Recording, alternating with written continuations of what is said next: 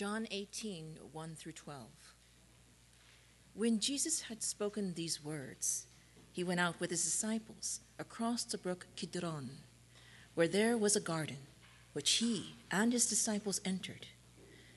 Now Judas, who betrayed him, also knew the place, where Jesus often met there with his disciples. So Judas, having procured a band of soldiers and some officers from the chief priests and the Pharisees, went there with lanterns and torches and weapons. When Jesus, knowing all that would happen to him, came forward and said to them, Whom do you seek? They answered him, Jesus of Nazareth. Jesus said to them, I am he. Judas, who betrayed him, was standing with them. When Jesus said to them, I am he, they drew back and fell to the ground. So he asked them again, Whom do you seek? And they said, Jesus of Nazareth. Jesus answered, I told you that I am he. So, if you seek me, let these men go. This was to fulfill the word that he had spoken Of those whom you gave me, I have lost not one. Then Simon Peter, having a sword, drew it and struck the high priest's servant and cut off his right ear. The servant's name was Malchus. So Jesus said to Peter, Put your sword into its sheath. Shall I not drink the cup that the Father has given me? So the band of soldiers and their captain and the officers of the Jews arrested Jesus and bound him. The word of the Lord.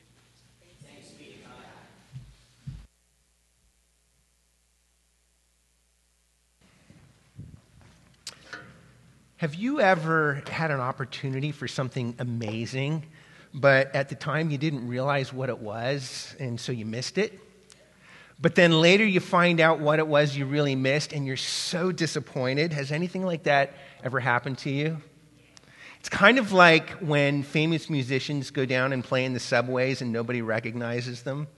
U2 did that a few years ago with Jimmy Fallon. They disguised themselves and then they went down into the New York City subway and they started playing. And people are just walking by. Nobody realizes who these guys are. Can you imagine if, if that had been you? You see these guys playing and you think, yeah, whatever, and you just get in your train. But then later somebody says, hey, did you hear U2 was playing down in the subway? And you realize that what you thought was just a bunch of street musicians was really one of the greatest bands of all time, and you missed it because you didn't realize that the greatness that was actually standing in front of you, you didn't recognize it when it was there. That could be so disappointing to miss out on something wonderful because you didn't realize what it was at the time. And depending on the greatness of what you missed out on, um, it might not just be disappointing, it could be devastating. Because what if um, the thing you miss out on isn't something cool like a rock band? What if it was something that actually was the difference between life and death, like the cure for a fatal disease? And, you know, as long as we're doing this thought experiment, what if, if the thing you missed out on, you missed out on it not just because you failed to recognize it, but because you actively, willfully rejected it because it didn't look like what you wanted it to look like? This passage that we just read is saying that we all do that with God. And I know that's a shocking statement, but this is a shocking passage when you realize what this passage is really saying to us.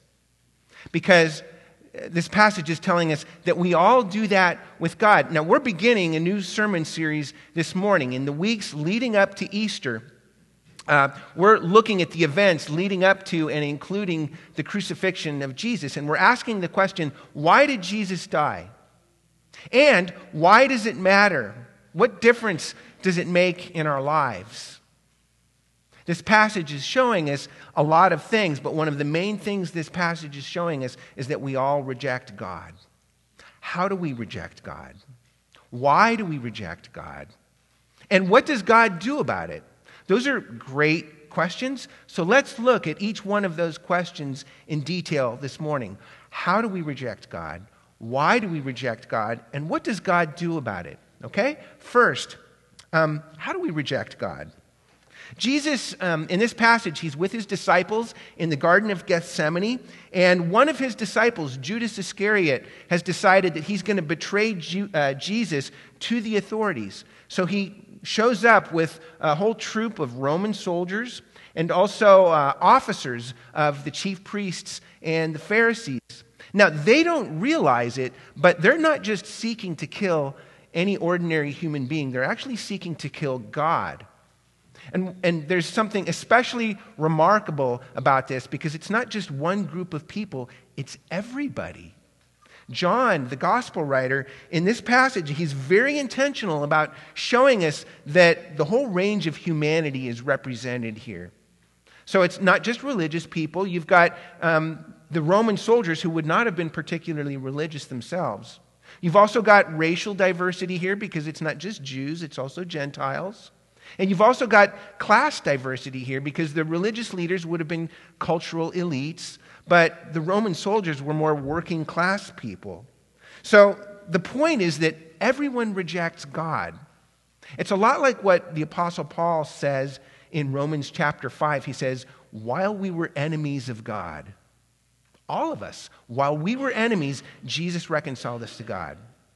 Or a little earlier in Romans chapter 3, Paul he quotes the Old Testament um, because the whole Bible is making this point. The place where it says that no one seeks God. No one seeks God. We all reject God. Now, some of you might think, well, I don't do that. But the whole Bible, from the Old Testament to the Gospels to the letters of Paul, to the whole Bible, is all making the same point that we all reject God. None of us really seeks God. We all reject God. We do it in different ways, but we all reject God. Now, again, you might say, I, I, don't do that. I don't see how I do that. But let's walk through this. You know, even if you're not a religious person, you might think, look, I don't even know if I believe in God. So, how can I reject something that I don't even know if it exists? Well, here's how. Let me show you. If you look in this passage, this scene takes place at night. So these soldiers, they come with lanterns and torches. Now, the Gospel of John tells us over and over again that Jesus Christ is the light of the world. So here come these soldiers with their lanterns and their torches, and they don't realize the greatness of the light that's standing right in front of them. One of the great ironies of this passage is that it's showing us that you can't reject God as the light of the world without trying to create your own light because human beings need light. And when I say light, I mean we need moral light. We need intellectual light. We're always looking for that. So, for instance, 500 years ago, there was this movement that started in Europe and spread here eventually to America. People began to say, look, belief in God is primitive and oppressive. So instead of looking to God for light, we should look to ourselves for light. That movement was called the Enlightenment. So that instead of um, looking to God for light, secular society says, no, no, now we should look to things like science and technology and rationality for light. It's just like the soldiers in this passage. If you reject the light of God, you're going to end up having to con- create your own light. Now, you know, so as I was studying this week, um, and especially this part of the passage, I kept thinking over and over again about that very famous parable, not from Jesus, but from the great German philosopher Nietzsche. Uh, the parable is called The Madman. And here's the scene it's, it's early in the morning in a marketplace. The sun is bright and shining, all the light is out. Everything looks normal. But then a madman uh, takes a lighted lantern into the morning of the marketplace and he starts shouting, I seek God. And the people in the marketplace, they don't believe in God. And so they start laughing at the madman and mocking him. But he continues on. He says this Don't you know we've killed God? And what happens when we do that? What did we do when we loosened the earth from the sun? Isn't it colder now? Isn't it darker now? Aren't we all going to have to light lanterns in the morning? Now, Nietzsche was an atheist. And he hated Christianity. But his point here is this he's saying, look, if we get rid of God, then we get rid of any foundation for morality.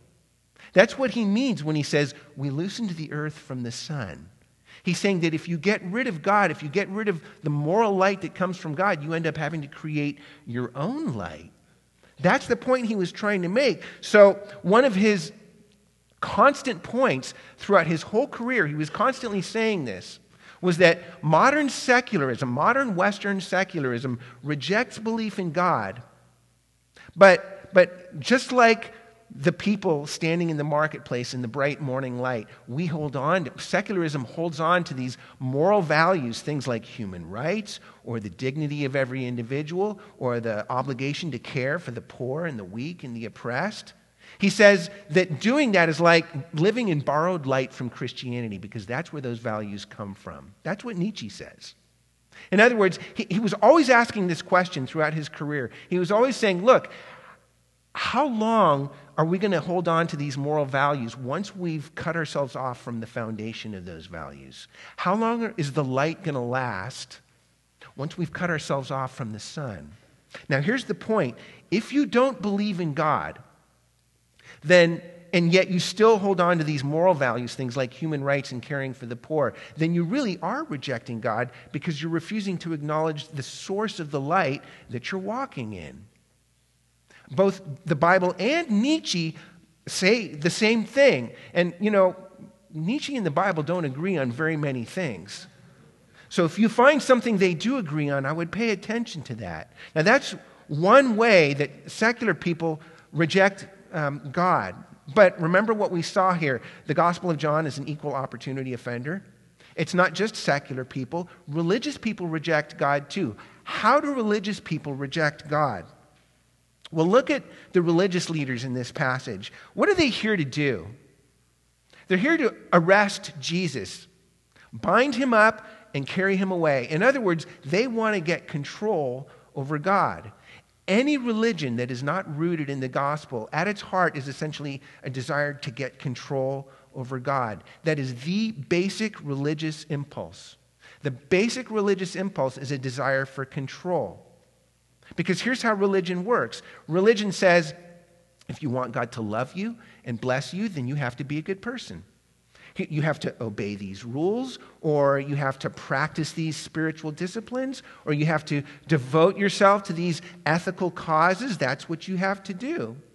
So, no matter what it is, the, the religion basically is a desire for control. So, at, at the end of the day, the bottom line is if you want to connect to God, what you have to do is you have to be a good person. So it's very natural for us to, to take up that impulse ourselves. We want to have control over God. We want to have control over our lives. So what we do is we say, okay, if I want God to love me and bless me and give me what, my, what I want, then I have to be a good person. So what we'll do is we'll go out and we'll do all of those things. And then when God doesn't give us what we really want, what happens? We get angry. But that just shows that it wasn't really God we were seeking in the first place, it was all the stuff it was the boyfriend or the girlfriend, or it was the money and the success, or, or whatever it might have been. But at the end of the day, it wasn't really God we were seeking, it was the stuff that we were asking for. Now, this, by the way, is one of the reasons that many people stop believing in God. And I want to be really sensitive about this because this can be so incredibly painful. But a lot of times, people, they'll, they'll be asking God for stuff, they'll be praying to God, and then when God doesn't give it to them, they'll stop believing in God. Because the religious paradigm says that if you're a good person, then God has to love you, God has to bless you and give you what you ask for. And by the way, this same paradigm also means that not always will people stop believing in God. A lot of times people they'll stay believing in God, but they'll reject Christianity. Because they'll, they'll look at the hypocrisy of the church, very rightfully. They'll look at people who profess to be Christians, but they're hateful, nasty, wicked, evil, cruel, bigoted people. And they criticize that, and it's right. We should criticize that. But what happens is people will say, well, look, it's not necessary to believe in Christianity. All that's really necessary is that we just be a good person, because any good person can find God. Don't you realize the irony of that? It's the same paradigm. It's the same basic religious impulse that wants to get control over God by saying, if I'm a good person, then God has to love me, has to bless me, has to give me the things that I'm looking for. It's the same impulse. The basic religious impulse is a desire to get control over God because we don't trust God. And if we don't trust God, we're going to try and get control over Him. Friends, the first point is simple. We all reject God. We do it in different ways, but we all reject God. And that leads to our next point. We've just seen how we reject God, but next we need to see why we reject God. And we've already started to get into this. One of the reasons is because we have this desire for control. But it's deeper than that. Because it would be one thing if the God we're trying to control was the God who really exists, but we don't even do that. Our desire for control is so great that what we do is we'll actually construct a God in our minds that doesn't even exist. In other words, we won't let God be God. We don't want to let God be God. It's kind of like when two people meet and then two days later they say, I'm in love. And no, you're not. you can't be in love. Because in order to really love someone, you have to know that person. And you can't really know somebody you just met two days ago. Not really. You're not in love with that person, you're in love with an image that you've created.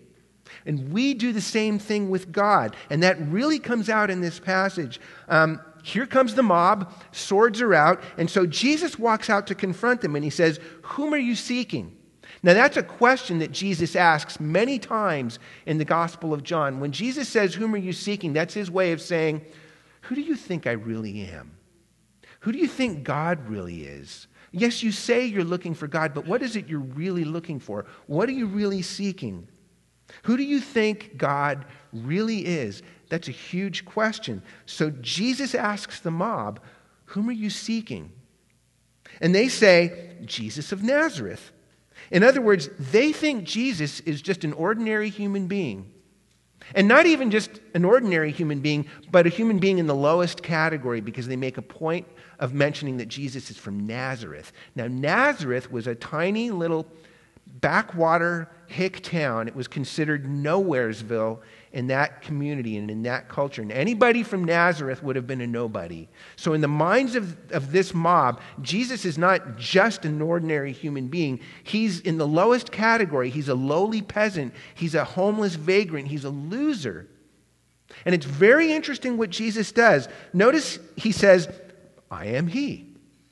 In other words, he doesn't deny being what they think he is, a lowly Jewish carpenter. But what he does do is he radically reshapes their perception of him.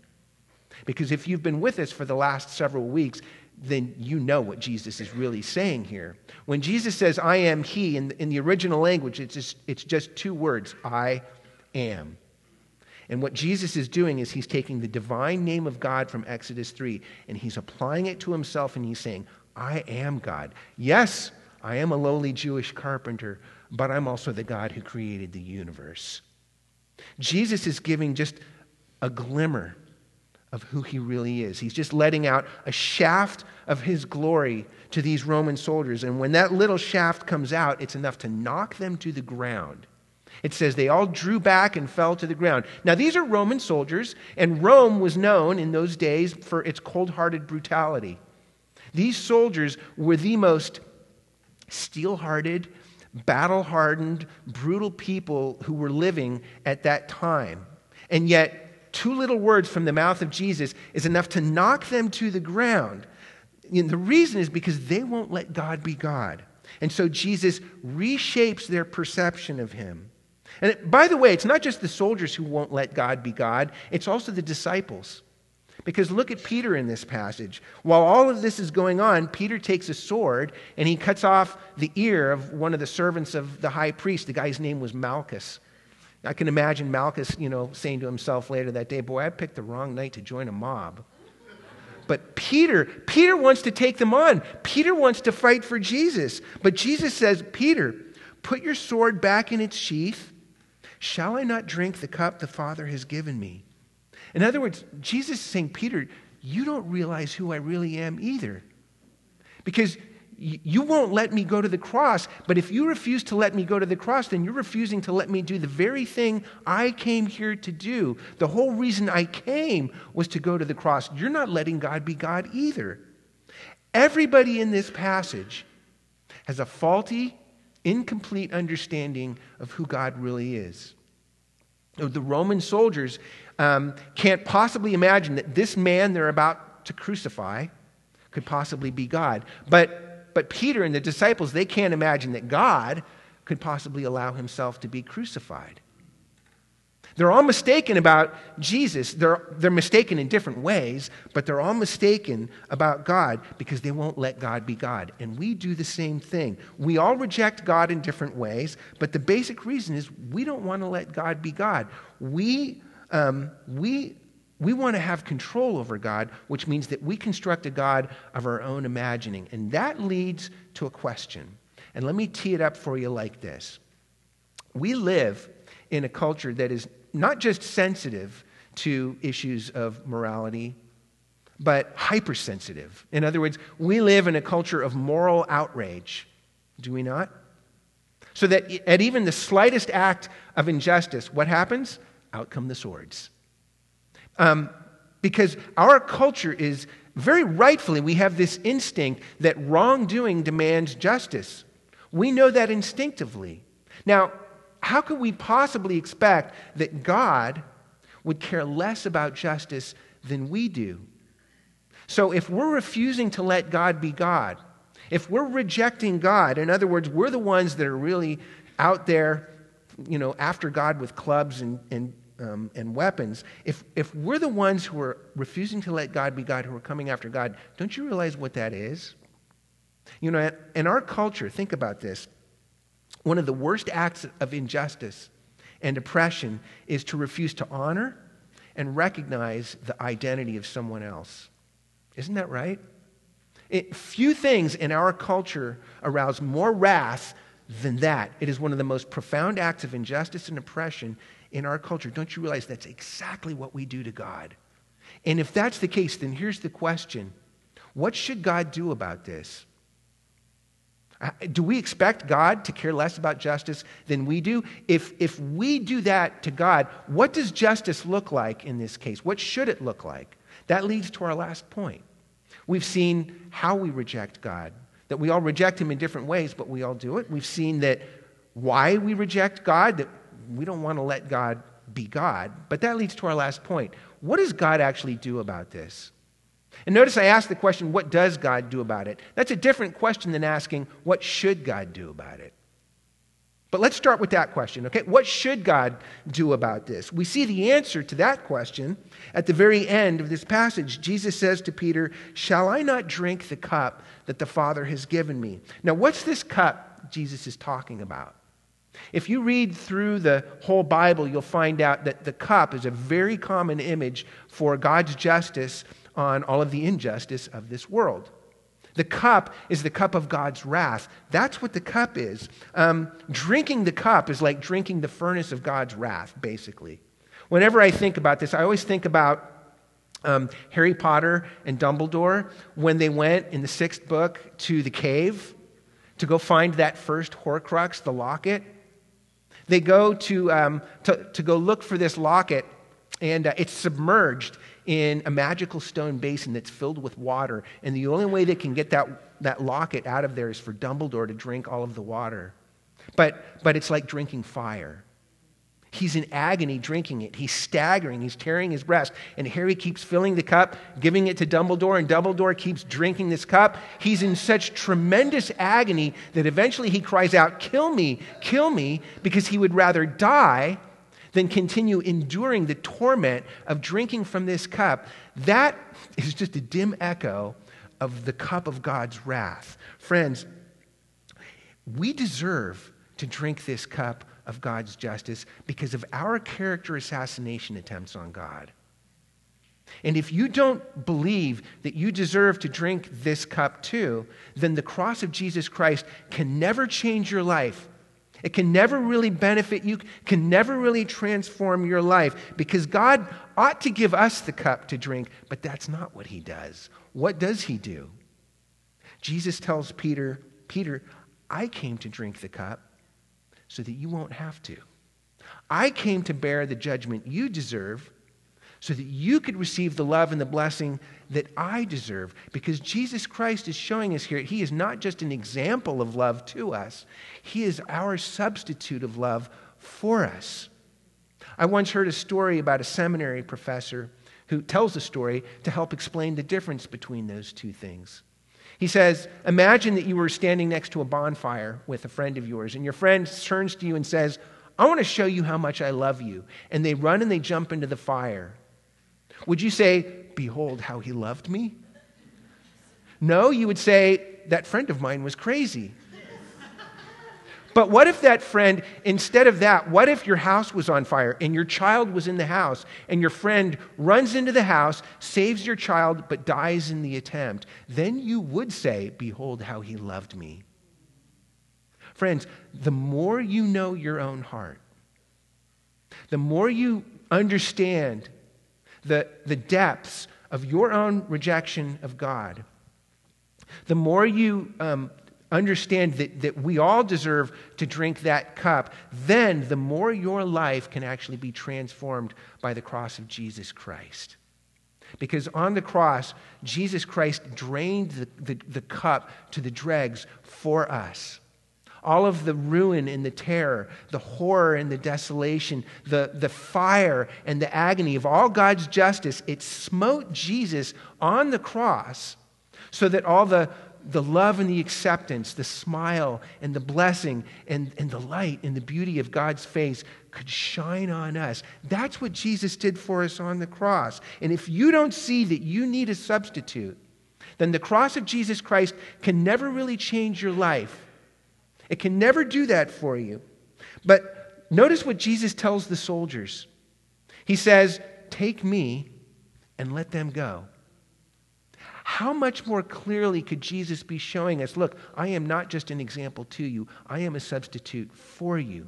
Because the cross of Jesus Christ was the ultimate place where Jesus said, not just as human soldiers, but to the God of the universe, take me and let them go. The more you see what Jesus has really done for you on the cross, that he is your substitute there, that he drank the cup for you, the more you see that, the more that transforms your life.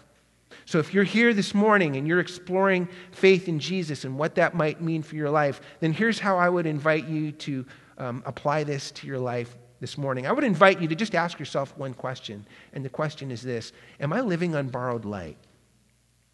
Am I walking in borrowed light? In other words, do you believe in things like individual human rights or the dignity of every human individual?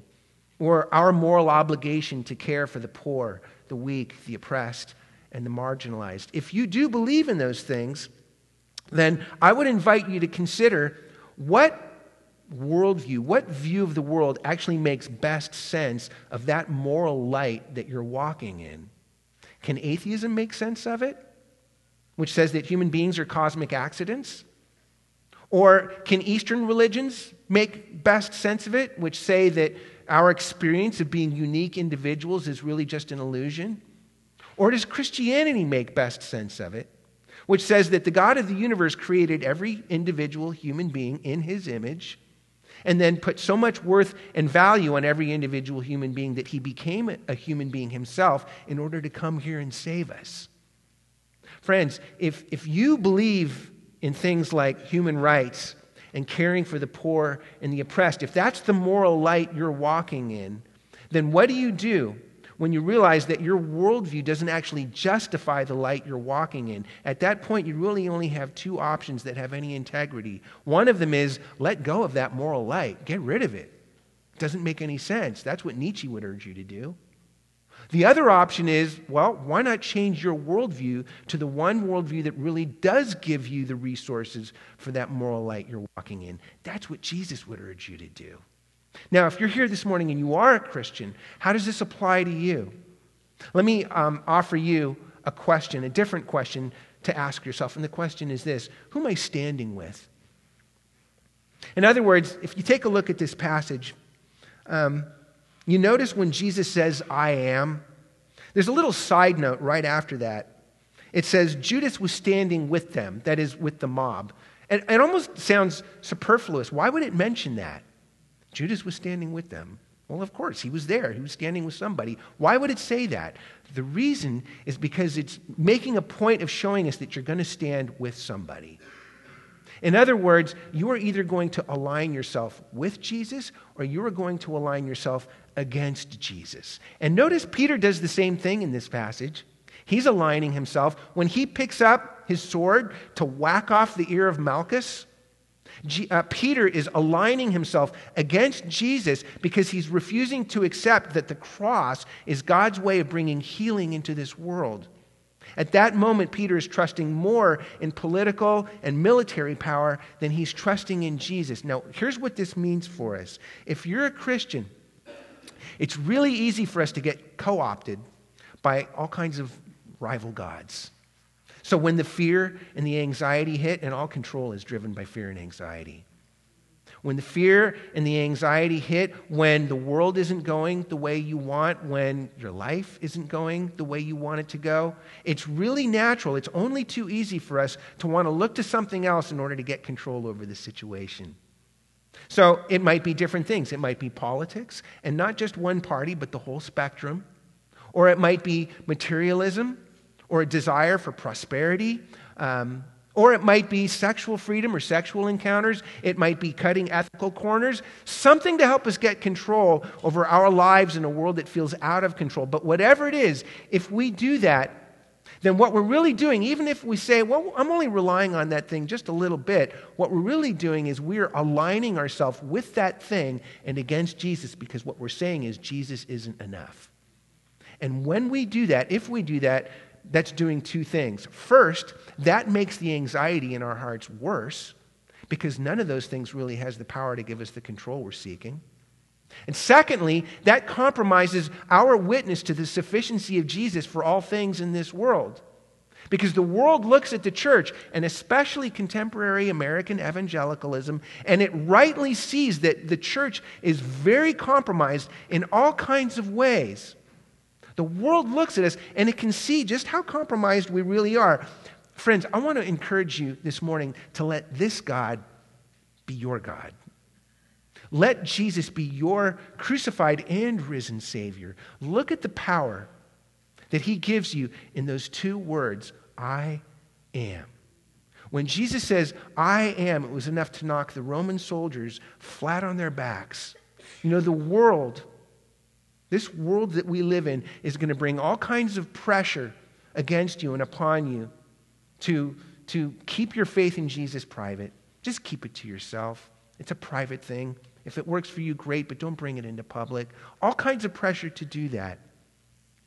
So, how are you going to actually stand with Jesus when the world is bringing all kinds of pressure on you? The world desperately needs Christians who are both willing and able to make the meaning of those two words, I am, to make the meaning of those words both clear and compelling to a dark world that is desperately in need of light.